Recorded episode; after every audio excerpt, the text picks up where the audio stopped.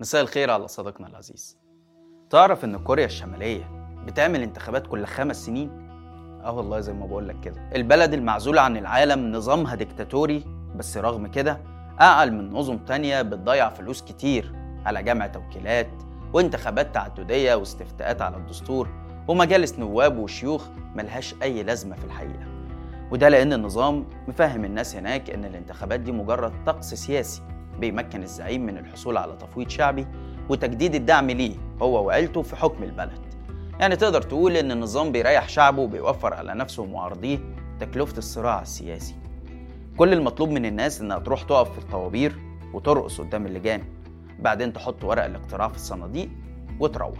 من غير بقى حبر سري ولا فسفوري حتى. الراحة واصلة لدرجة إن المواطن مش مطلوب منه حتى يحط علامة صح قدام المرشح بتاعه. لأن النظام هو اللي بيختار مرشح واحد في كل دايرة انتخابية. بينما المواطن مش مطلوب منه غير إنه ياخد الورقة ويحطها في الصندوق بس.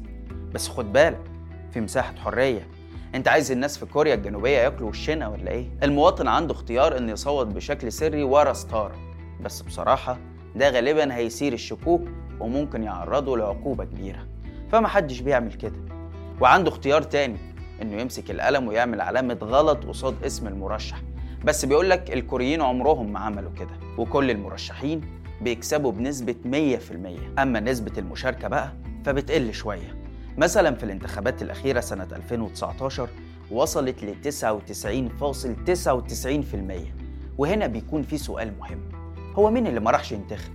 ده حتى الكوريين عندهم نكتة بتقول إن يوم الانتخابات محدش بيموت ولا حد بيمرض. النسبة الباقية دي يا صديقي اللي هي واحد من المية في المية غالبا بتكون لناس شغالة في البحر أو ناس هربت من البلد ناحية الصين أو كوريا الجنوبية مع إن دول أهاليهم غالبا بيعرفوا يتصرفوا ويدفعوا رشوة مقابل تسجيل أسمائهم. طبعا يوم الانتخابات بيطلع أحمد موسى الكوري ويقول لك هو ده الشعب الأصيل اللي بيدعم الزعيم البطل رغم الأزمات والمؤامرات ويشغل لهم أغنية تسلم الأيادي بالكوري برضه. أقول لك مفاجأة تانية كوريا الشمالية فيها أكتر من حزب سياسي لزوم الديمقراطية والتعددية وكده. يعني آه حزب العمال الحاكم هو الكل في الكل ومعاه 87% من المقاعد بس كمان عندك الحزب الديمقراطي الاشتراكي معاه 7.5% وحزب تاني كده اسمه كوندويست تشونجو 3.5% و2% مستقلين. حاجة كده زي مستقبل وطن وحماة وطن والشعب الجمهوري لأن البرتيتة دي كلها في تحالف مع بعضها اسمه في حب كوريا. بس الناس الكوريين دول متصالحين مع نفسهم وعارفين إن الليلة دي كلها ملهاش لازمة. فعشان كده البرلمان ملوش أي سلطة حقيقية وما يعملش أكتر من اجتماعين في السنة كلها. مرة عشان يدي تفويض للزعيم ومرة تانية عشان يوافق على سياساته. إزاي السيسي بقى حول مصر لنموذج شبه كوريا الشمالية؟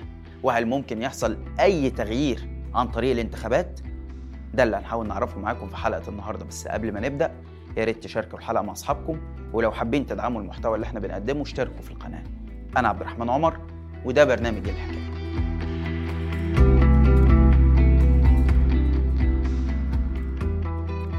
أنا سيد حسن محمد عبد الله من صباوت المنيا. النهارده رحت المنيا المحافظة عشان أعمل توكيل في مكتب الضواحي والأستاذ أحمد طنطاوي. الموظف ما رضيش يعمل لي توكيل حاولت معاه مرة واثنين ما قدرتش عليه. ما دام أنتم مش عايزين توكيلات أو مش تعمل توكيلات بتعملوا انتخابات ليه؟ بتصرفوا على الناس ليه ملايين الدولارات ولا ملايين ال- الجنيهات عشان آه، سيادة المستشار ياخد كام ألف في اليوم والعسكري ياخد مش عارف كام في اليوم وملايين في اليوم. خلاص ما تعملوش انتخابات. خلوها كده بالراحة. ما تدي لنفسك 10 سنين. خليها يا عم زي كوريا الشمالية. أهلا بيكم. صحيفة الجارديان قالت من شهر فات إن السيسي هيستبعد أي مرشح قوي من انتخابات الرئاسة. وفي نفس الوقت بلومبرج قالت إن السيسي هيعمل انتخابات مبكرة عشان يقطع الطريق على أي مرشح عسكري. في حين ذكرت الإيكونوميست إن السيسي يخشى من طموح رئيس أركان الجيش السابق محمود حجازي وسرب موقع عربي 21 تفاصيل صفقة سرية بين عباس كامل وقادة في الحركة المدنية لنزول عدة مرشحين معارضين لانتخابات مقابل خروج دفعات من المعتقلين. بالإضافة لمنح أحزاب المعارضة 50 أو 60 مقعد في البرلمان القادم. ركب الصور دي مع بعضيها كده هتفهم السيرك المنصوب حواليك اليومين دول. وهتعرف ليه مستقبل وطن وحماة الوطن بيفرقوا كراتين زيت وسكر وبيقدموا وجبات للناس الغلابة. هتعرف ليه شركات الحكومة ومصانع رجال الأعمال بتجمع البطايق من العمال وبتشحنهم في أتوبيسات على مقار الشهر العقاري. هتعرف ليه أمناء الشرطة دايرين على القهاوي والمحلات يجمعوا في الناس ويجبروهم يشاركوا بأي وسيلة. وهتعرف كمان ليه مفيش مواطن عارف يعمل توكيل لأحمد الطنطاوي؟ وليه مؤيديه بيتعرضوا للسب والضرب وأحيانا السحل في الشوارع والاعتقال؟ وليه مرشح تاني زي فريد زهران قاعد في بيته ولا على باله الانتخابات؟ لأنه عارف إن في ناس هتساعده يجمع 20 توكيل من مجلس النواب وإن ترشحه ده مسألة محسومة. لقيت الشرطة واخدة ناس من اللي شغالين في المحلات وشباب شغالين في المحلات وشباب آه، اللي هم البياعين اللي هم واقفين في في الشارع. قلت له طب ليه؟ قال لي بياخدونا يا عم بيلمونا عشان خاطر نروح نعمل توكيل للس- للسيسي. توكيل للسيسي يعني يعني هم بياخدوهم إج... فبقول له ده إجباري يعني عافية؟ قال لي آه عافية هو محدش يقدر يتكلم. ده هو هينجح من قبل ما ينجح يعني هو هينجح من قبل الانتخابات. أنت بقى موافق مش موافق آه، معترض مش معترض أنت تقعد على جنب. انت مالكش لازمة أساسا في الحياة. انت جاي زي على على مصر. يعني انت اي واحد من الشعب على على مصر. إحنا هنحكم يا نحكمكم يا نموتكم اختاروا لكم حل. السيسي بيقدم لنا نسخة أسوأ من كوريا الشمالية. لأن المواطن الكوري اللي عايش في ظل أسوأ نظام ديكتاتوري في العالم مفيش حد بيستغل فقره ويرمي له كرتونة ما تساويش 50 جنيه ويطلب منه في المقابل يرقص ويزمر للحاكم اللي كابس على نفسه ومسود عيشته. الدرجة دي من إهانة كرامة الناس مش هتلاقيها غير في مصر السيسي. ما أعتقدش إنك ممكن تشوف فيديو زي ده لسيدات باين عليهم ملامح الشقة والغلب نازلين من أتوبيس وبيقفوا طابور عشان ياخدوا وجبات مقابل توكيل السيسي. والستات يا عيني لما شافوا حد بيصورهم بدأوا يخبوا وشهم.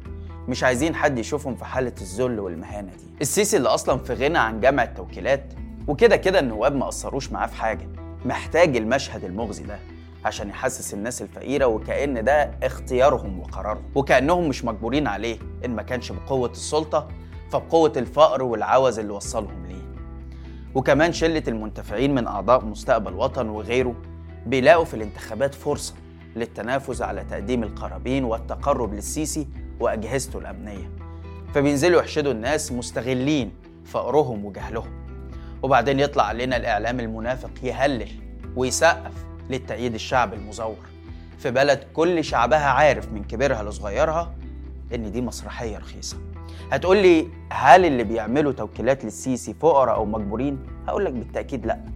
التطبيل في البلد دي مش مقتصر على فئة ولا مجموعة بعينها بل حتى في ناس بتؤيده عن اقتناع لأسباب مختلفة. بس أنا بوصف لك المشهد اللي حاصل قدامنا واللي لو حد بيؤيد السيسي بدون مصلحة فعلا هيقف قدامه ويفكر إيه اللي وصلنا لكده. لأن ببساطة السيسي مش بيعتمد على مؤيديه في جمع التوكيلات والدليل إنه أصلا لسه ما أعلنش ترشحه بشكل رسمي حتى الآن. وفي كلام إنه بيجهز حفلة كبيرة يوم 6 أكتوبر عشان يستغل ذكرى نصر هو ما شاركش فيه ولا ليه علاقة بيه في الترويج لنفسه. في المقابل أحمد الطنطاوي بقى تتفق أو تختلف معاه بس هل طبيعي ما يقدرش يجيب غير توكيلين اتنين بس في أول يوم؟ وهل طبيعي إن قرايبه نفسهم يفشلوا في عمل توكيلات ليه؟ وإيه اللي منع آلاف الناس اللي معاه إنها تعمل التوكيلات؟ إحنا اللي عندنا هو توكيلين نجح.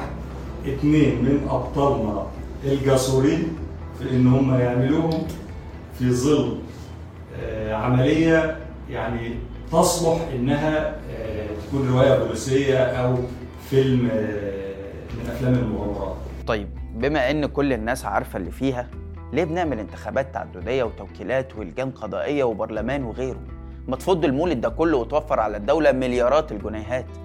طالما الموضوع كده كده محسوم ورأي الشعب ده أصلا تحصيل حاصل. وما تأخرش بقى التعويم والقروض الجديدة اللي هتزود معاناة الناس.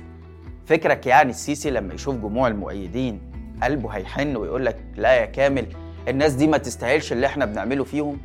بالعكس ده هيدوس على الشعب أكتر بعد الانتخابات. وكل الناس عارفة إن اللي جاي أسوأ وأكتر قسوة. وبعدين هو ليه السيسي نسي دلوقتي كلامه لما قال أنا مستعد أعمل انتخابات كل سنة وتيجي الأمم المتحدة والاتحاد الأوروبي يشرفوا عليها ولو الناس قالت لأ هسيبهم وأمشي. آه صحيح افتكرت.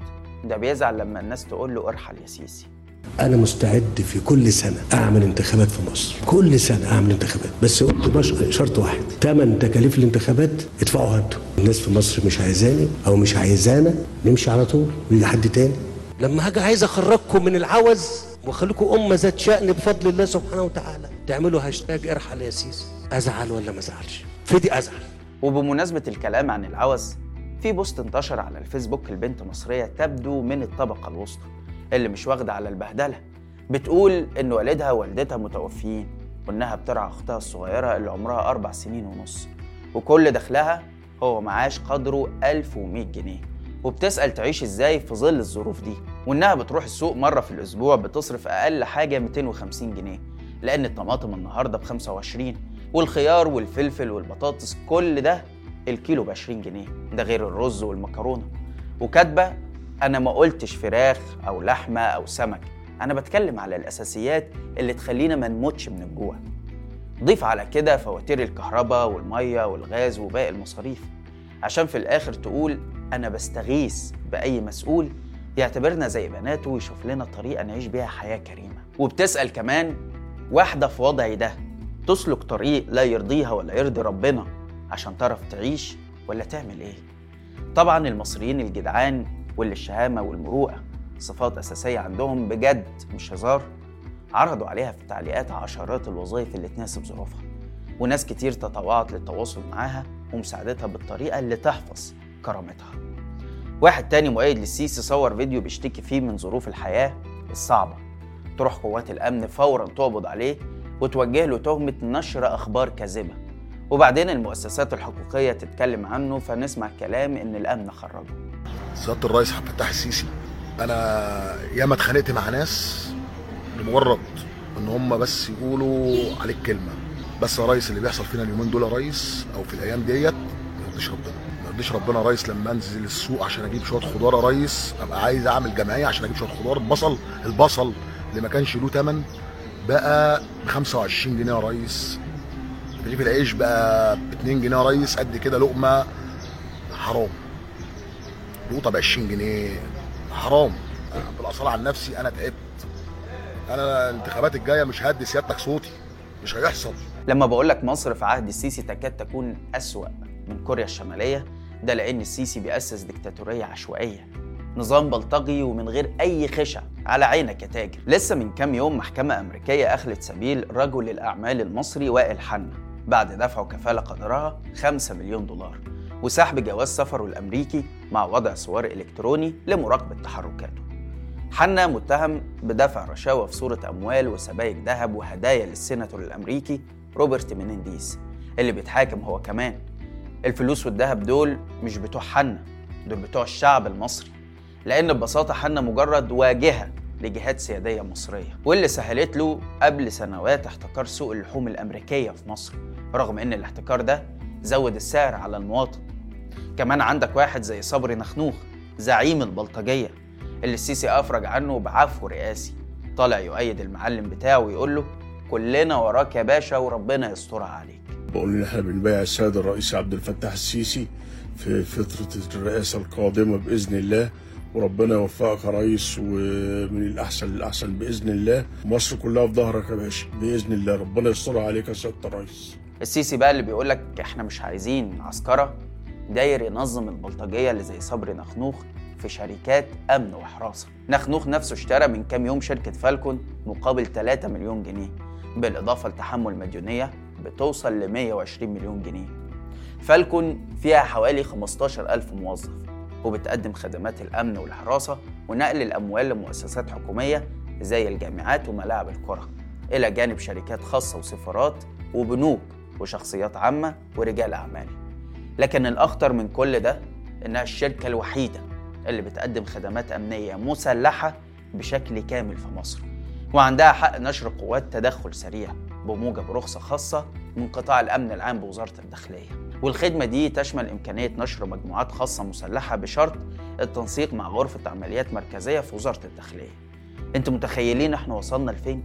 إحنا قدام نظام بيأسس وبيرعى ميليشيات مسلحة وبيقننها كمان. وبعدين يطلع السيسي يقول إحنا مش بنعسكر الوزارات المدنية.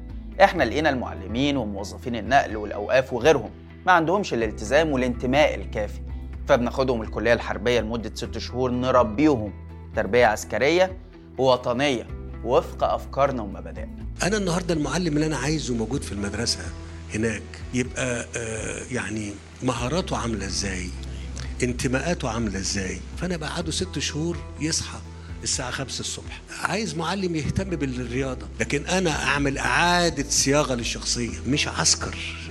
عسكر إيه؟ المستفيدين من نظام السيسي هم اللي بيقفوا ورا مشاهد الحشد بتاع التوكيلات. عشان كده مهم جدا إن الصور اللي بيروج ليها الإعلام ما تخدعناش وما تغيبش الحقيقة اللي إحنا عايشينها وهي إننا محكومين بالحديد والنار في النهاية لو جمعت الصور دي كلها هتلاقي مجموع الناس اللي فيها مش هيزيد عن 200 أو 300 ألف بالكتير بعيدا عن الطرق اللي الناس دي اتجمعت بيها. بس لما يكون ده الوضع في بلد فيه 100 مليون بني آدم يبقى دول عدديا ولا حاجة. خلينا أزيدك من الشعر بيت وأقول لك إن ما عنديش شك إن مؤيدي السيسي الحقيقيين أكتر من عدد الناس دي. بس كمان ما ننساش إن معارضيه أكتر بكتير قوي وإن لو في منافسة عادلة فمصر كلها بقت عارفة خلاص إنه خسران خسران. بس الأزمة الحقيقية هي في غياب المنافسة العادلة لأنك قدام جهاز أمني بيمنع الناس تعمل توكيلات للمرشح الوحيد اللي يبدو أنه جاد في معارضته للسيسي. وجهاز قضائي بيشرف على الانتخابات بس الحقيقة إن السيسي هو اللي معينه. وأجهزة دولة تانية بتخدم على مرشح السلطة فضلا عن رجال أعمال وبلطجية وأحزاب تابعة لأجهزة سيادية بيعملوا كل اللي يقدروا عليه عشان يبقى الوضع كما هو. وده ياخدنا لسؤال مهم. طيب لو استمر الوضع ده يا ترى التغيير ممكن يحصل إزاي؟ الحقيقة السؤال عن التغيير في مصر صعب جدا في الوضع الحالي لأن زي ما الأديب العالمي نجيب محفوظ بيقول ما الحيلة؟ أمامنا رجل يدعي الزعامة وبيده مسدس فالحيلة ببساطة هي نزع السلاح ده من إيد السيسي إن الجيش اتخلى عنه وده مثلا اللي بيدركه حد زي محمد أنور السادات رئيس حزب الإصلاح والتنمية اللي دعا الجيش صراحة للتدخل والإشراف على انتخابات الرئاسة بحجة صيانة النظام الديمقراطي طبقا للمادة 200 من الدستور اللي السيسي نفسه عمله. طب لو ده ما حصلش وغالبا مش هيحصل في الانتخابات الحالية يبقى مبروك علينا السيسي ست سنين كمان على أقل تقدير. طب ليه على أقل تقدير؟ لأن السادات برضه بيقول إنه فقد الأمل في 2030 خلاص وإن تخوفه من اللي بعدها. وبيطالب السيسي من دلوقتي إنه يتعهد بعدم تعديل الدستور مرة تانية عشان يبقى في السلطة. بالتالي التغيير في مصر مرهون طبعا بالشعب بالدرجة الأولى بس كمان بالجيش ومؤسسات الدولة بالدرجة الثانية وطول ما السيسي بيغلق مساحات التغيير السلمي فاحتمال الثورات أو الانقلاب تظل موجودة بس كده لحد هنا والحلقة خلصت. شارك الحلقة لو عجبتك وتابع حساب شباك وحسابي على الانستجرام هتلاقي اللينك في الوصف. واستنانا كل يوم اثنين وجمعة الساعة 8 بالليل بتوقيت القاهرة في حلقة جديدة من برنامج إيه الحكاية؟ سلام.